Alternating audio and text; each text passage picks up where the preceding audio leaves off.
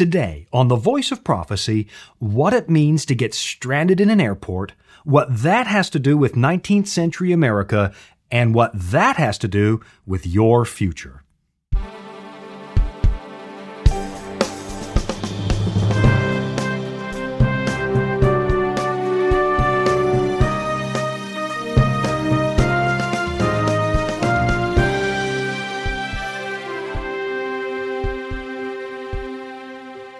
You know, I, I wonder, is there anything more frustrating than boarding a plane only to sit on the tarmac for a couple of hours because of bad weather and then get told the flight's going nowhere? Because now it's late at night, you have to find a hotel, and you've got to hope there's still a room left somewhere, and then you have to get up at three in the morning and try it all again.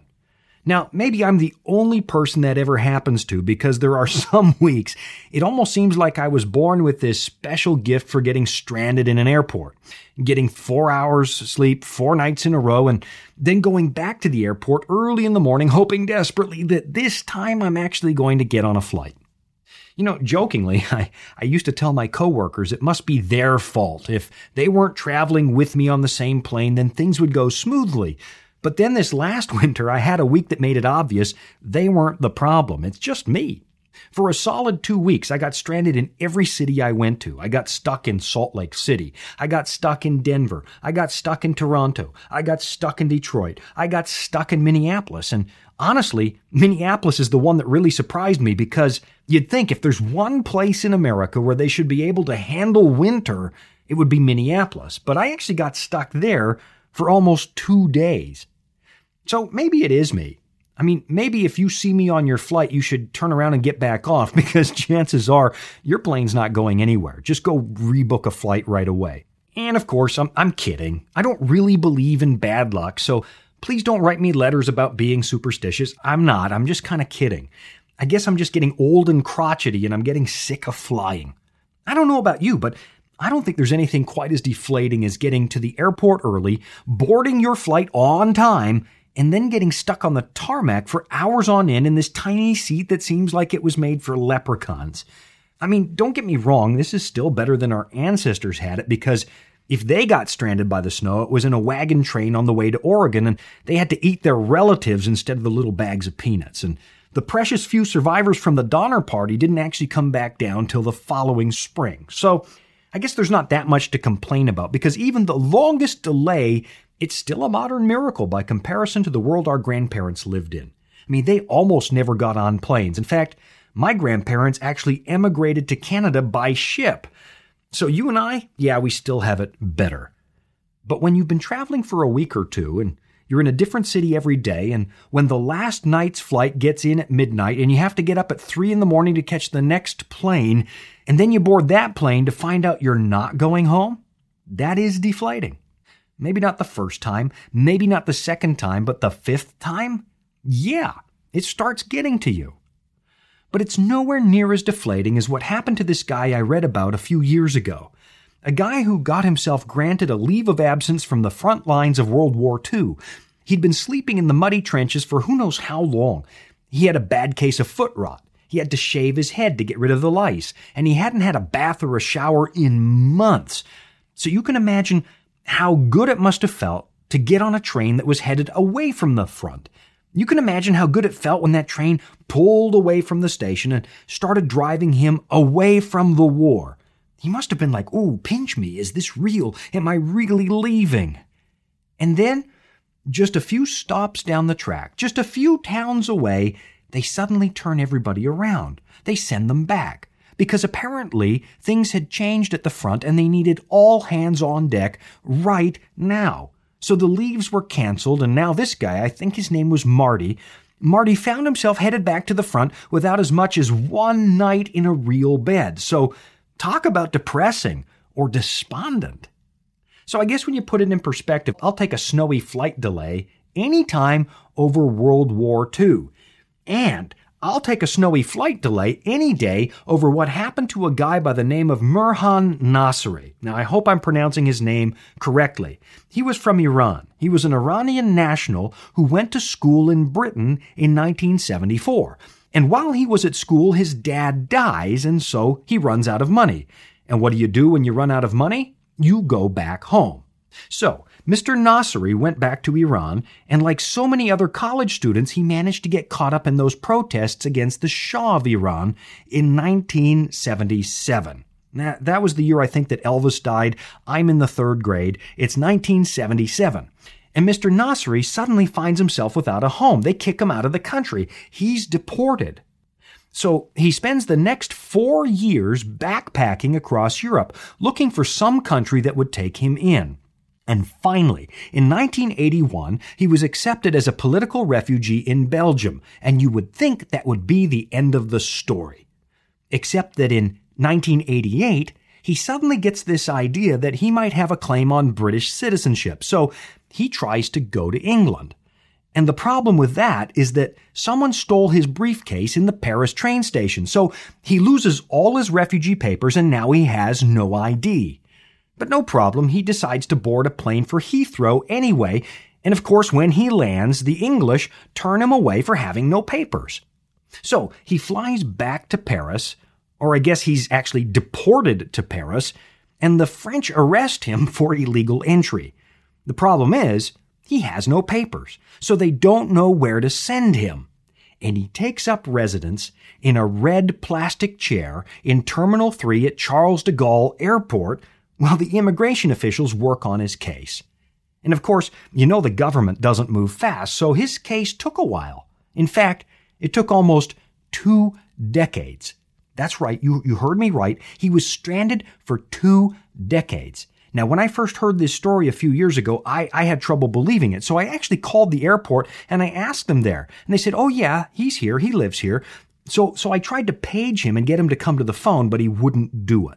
So I didn't speak to him, but I knew he was there. He was really there for almost 20 years. He actually lived in the airport while they tried to figure out his case. So if you felt sorry for Edward Snowden because he spent a month in the lounge in the airport, a month, man, that's nothing compared to this guy. Snowden's captivity is almost a holiday by comparison. Just try to imagine this getting stuck in an airport for years. I mean, if I get stuck there for a day, even one night, I get a little stir crazy, but decades? How do you live in an airport for decades? Well, apparently, Mr. Nasri developed a routine. He waited till the last flight of the night was finished so he could go and wash up in the public restroom, and then he did the same thing in the morning before the flights began again. And then he spent another day sitting in a red plastic chair. And he sat there and sat there until 1992, when finally the French courts determined that he was a political refugee and they could not deport him. So you'd think that would be the end of the story. Four years in the airport, hey, go live in Paris. Except that's not what happened. They wouldn't let him out of the airport because they wouldn't give him a visa. They couldn't deport him, but they wouldn't set him free. And I guess it's at that point when Belgium suddenly says, look, we'll give him new papers, but he has to come in person and get them. And France says there's no way he can't leave our country unless he has papers. So now he's a victim of a squabble between two countries. And Belgium finally just changes his mind and said, look, you left, your problem, you can't come back. So, believe it or not, he keeps living in the airport until 1995 when Belgium suddenly changes its mind again and says, okay, you can come back, but you're going to have to live under the supervision of a social worker. And that's when this guy loses it. He doesn't want to go back and live that way. He says, I'm not going back, not if they're going to treat me like that. So he stays in the airport. And I'm not making this up. He stays in the airport and starts filling in paperwork for a visa to Britain. In fact, he fills in so much paperwork that the airport starts calling him Sir Alfred because he wants to go to England. And of course, the British didn't take him, so he kept on living there and kept on living there year after year after year. And when I come back from this break, I'll tell you what happened to him and what it has to do with 19th century America and what it has to do with you. Do you feel as if you have more questions than answers in your life? Where is God when people suffer? Can I find real happiness? And is there any hope for our chaotic world? Are you searching for answers to these and other of life's biggest questions? The Discover Bible Guides will help you find the answers you're looking for. Visit us at BibleStudies.com or pick up the phone and call us at 888 456 7922 for your free Discover Bible Guides. 888 456 7922. Study online on our secure website or have the free lessons mailed right to your home.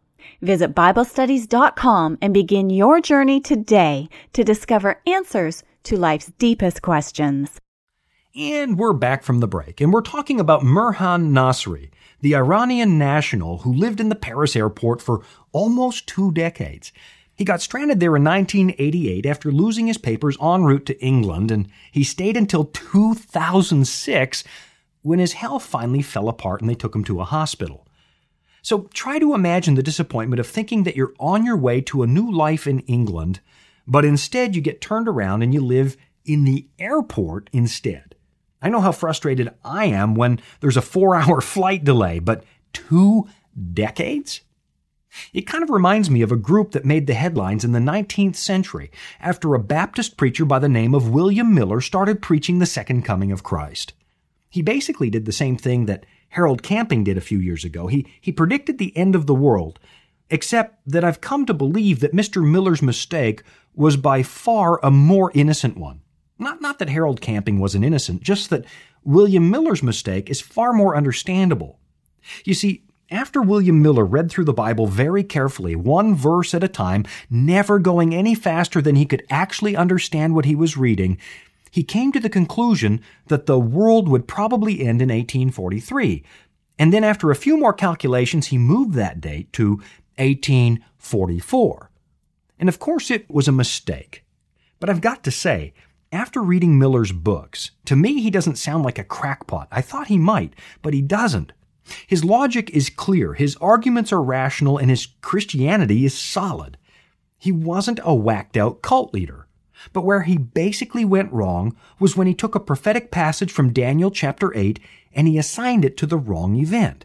He assumed with most Christians of his day that when the Bible says the sanctuary would be cleansed, it meant that Jesus would come and cleanse this earth by fire. And of course, that's not what it means. I mean, if you look at the passage carefully, it's actually a reference to judgment because the language reflects the annual day of judgment for Israel or the Day of Atonement or Yom Kippur. It's the day when they ritually cleansed the Old Testament sanctuary. But Miller made a mistake. He didn't see that connection, and even though the Bible says, no man knows the day or hour, he thought it was talking about the second coming.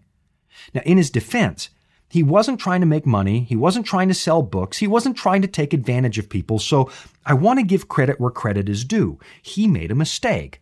But it was actually an honest mistake, and even though it did lead to one of the biggest religious disappointments in American history. Thousands of people believed him, and so of course there were lots of people waiting for Jesus to come on October the 22nd, 1844.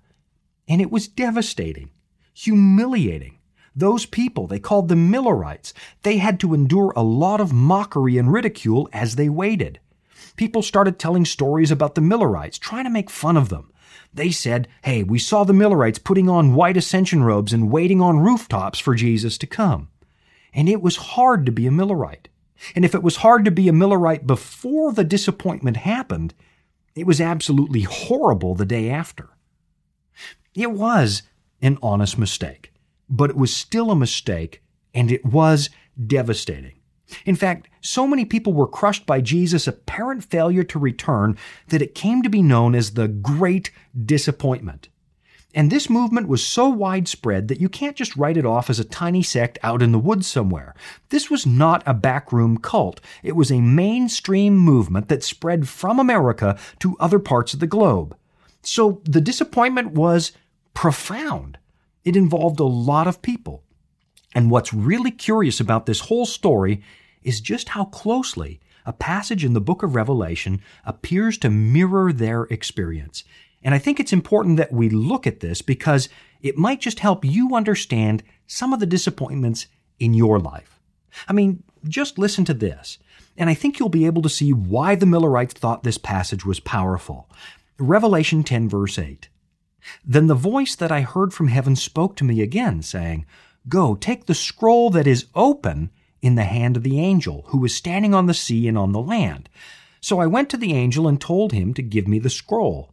And he said to me, Take and eat it. It will make your stomach bitter, but in your mouth it will be sweet as honey. Now, let me pause there for a moment because John is actually alluding to an Old Testament passage from the book of Ezekiel. John is told, Eat a scroll.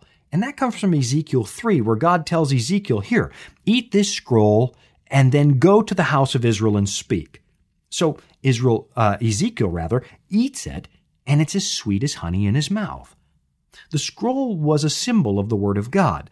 Ezekiel was supposed to digest God's Word, absorb it, and then go preach it to the nation of Israel. And in Revelation 10, you have the same language. John is supposed to eat a little scroll, and it was going to be sweet in his mouth, but bitter in his stomach. And that meant a lot to the Millerites. It meant a lot because the little scroll in John's vision was open. It wasn't sealed. And they noticed at the end of the book of Daniel, the angel says, Daniel, I want you to seal this book till the time of the end. In other words, there was a pretty good chance that that little scroll was actually the book of Daniel, which had finally been opened, and it was the source of their hope. And what's interesting is just how many people were actually studying Daniel in the 19th century. It wasn't just the Millerites, not by a long shot. After thousands of years, and especially after the Dark Ages, people were suddenly studying Daniel and understanding it. So, when the Millerite Christians thought that Jesus was coming in 1844, the words of Daniel, that little book that was now open, it seemed like honey in their mouths. But when Jesus did not come, it was bitter in their stomachs. So they really took that passage to heart. They suddenly understood that Christians do make mistakes. They misunderstood prophecy. And sometimes what you hope for, what you hope would be a good experience, can turn sour. And then they noticed at the end of the chapter, the angel says, You must prophesy again. In other words, the work of preaching wasn't finished. Jesus didn't come because it wasn't time, not till the gospel has been preached to every nation. Now, obviously, you and I are not Millerites, but the principle does apply. From the day I became a Christian, I've been waiting for Jesus to come. And there have been times when it looked like world events were finally lining up, like we would see Jesus coming any day now. But then the tensions die down, events peter out, and here we are, still here. But you know, this also applies when it's not the second coming. Maybe you've come to a point in your life when you finally dared to hope that things were going to go your way. You thought that you were finally going to get a break.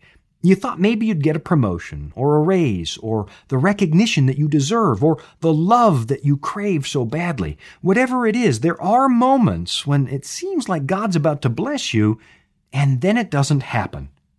So what in the world do you do with that? Well, I'll be back in just a moment to talk about it. Are you searching for answers to life's most difficult questions? Answers to help you make sense of the things that are happening right now in your life? Answers to the deepest questions in life, like Can God really forgive me? Guilt and shame can be terrible burdens to carry and can leave us wondering if God really can love us and accept us. Are you wondering if there really is a chance for true happiness in this life? If there's a secret to living a happy, contented life in a world of uncertainty. Well, if you're searching for answers to these and other of life's most challenging questions, we are here to help.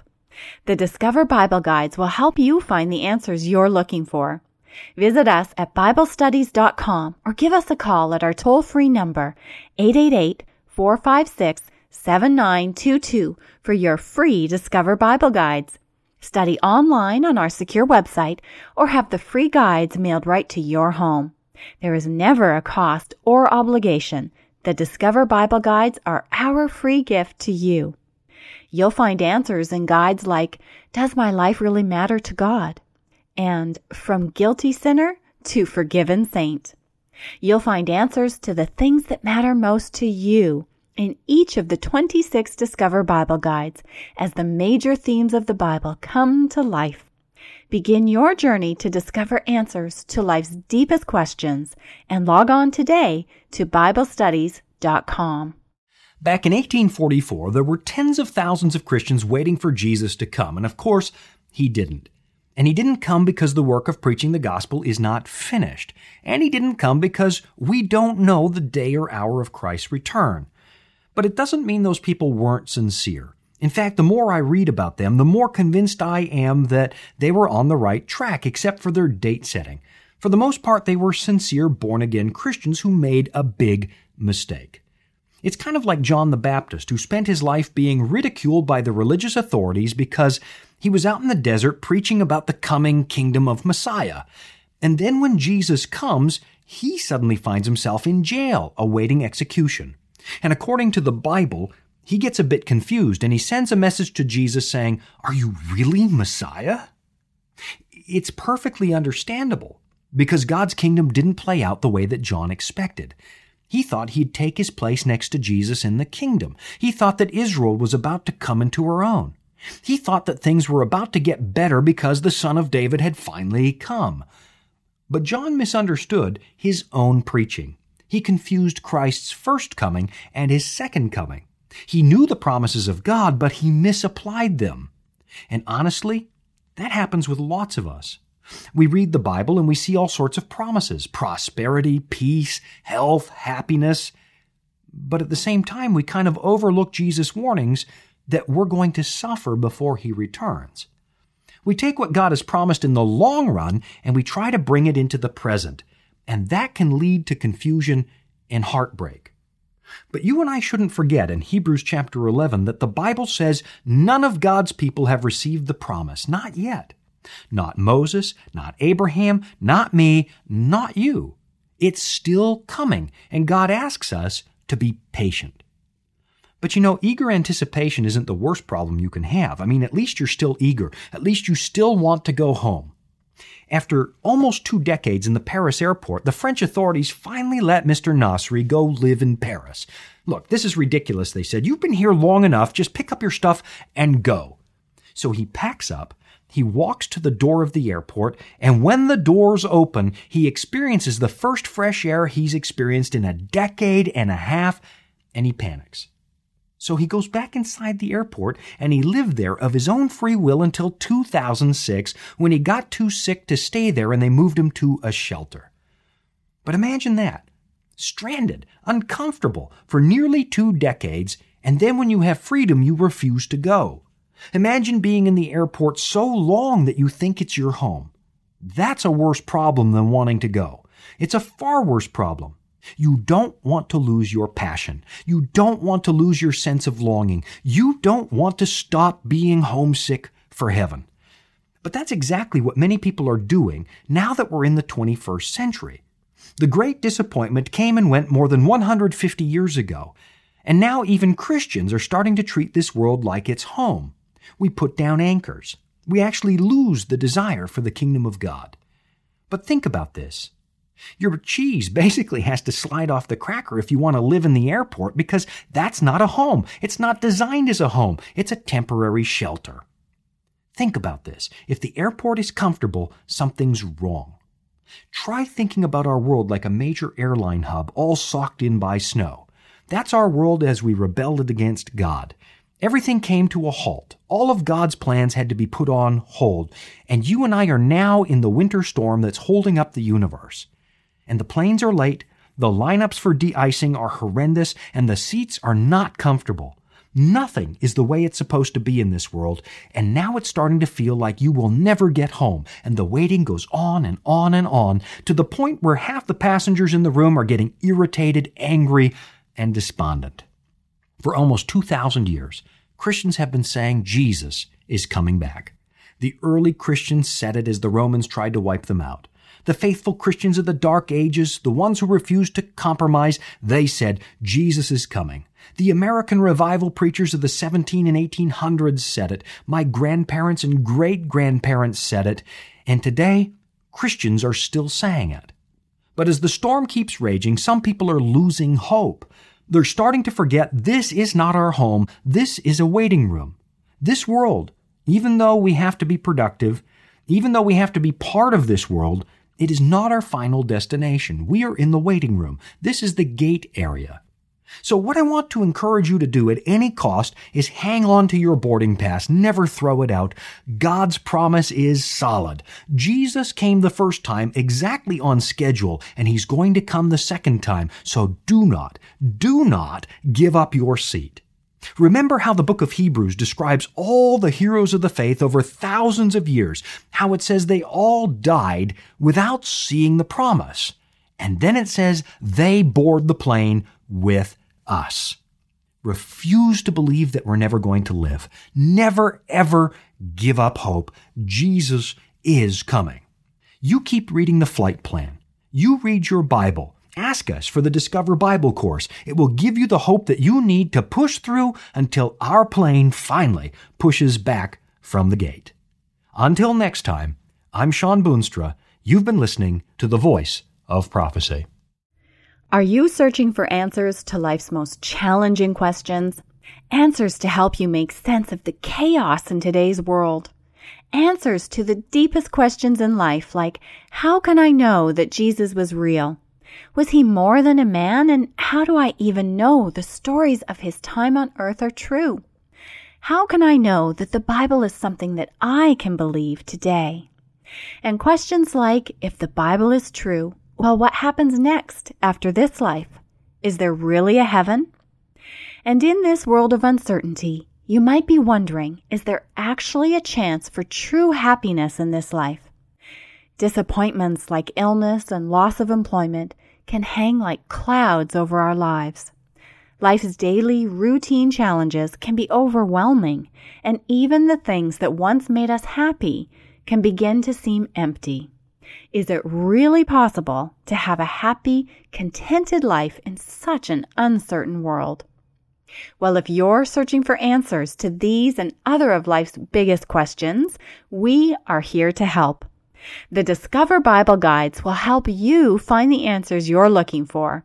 Visit us at BibleStudies.com or give us a call at our toll free number, 888 456 7922, for your free Discover Bible Guides. Study online at our website, BibleStudies.com, or have the free guides mailed right to your home. There is never a cost or obligation. The Discover Bible Guides are our free gift to you. At BibleStudies.com, you'll find answers in guides like A Second Chance at Life and Does My Life Really Matter to God? Answers to the things that matter most to you in each of the 26 Discover Bible Guides. The major themes of the Bible come to life as we study together guides like When Jesus Comes for You and from Guilty Sinner to Forgiven Saint. At BibleStudies.com, you will find the Discover Bible Guides in nearly 50 languages, including Spanish, Japanese, Tagalog, and Russian. Now, this is a great resource for the family member or friend that you know is looking for answers but struggles with English. At BibleStudies.com, click on the interactive world map and find the language that you're looking for. And we have lessons just for the kids in your life. Your kids will love KidZone at BibleStudies.com. They'll enjoy the colorfully illustrated stories and interactive lessons in the 14 KidZone Bible Guides. And while you're online, be sure to visit us at VOP.com. At VOP.com, you'll find audio archives of this program, the latest ministry news, and resources to help you dig deep into God's Word. Begin your journey to discover answers to life's deepest questions and log on today to BibleStudies.com.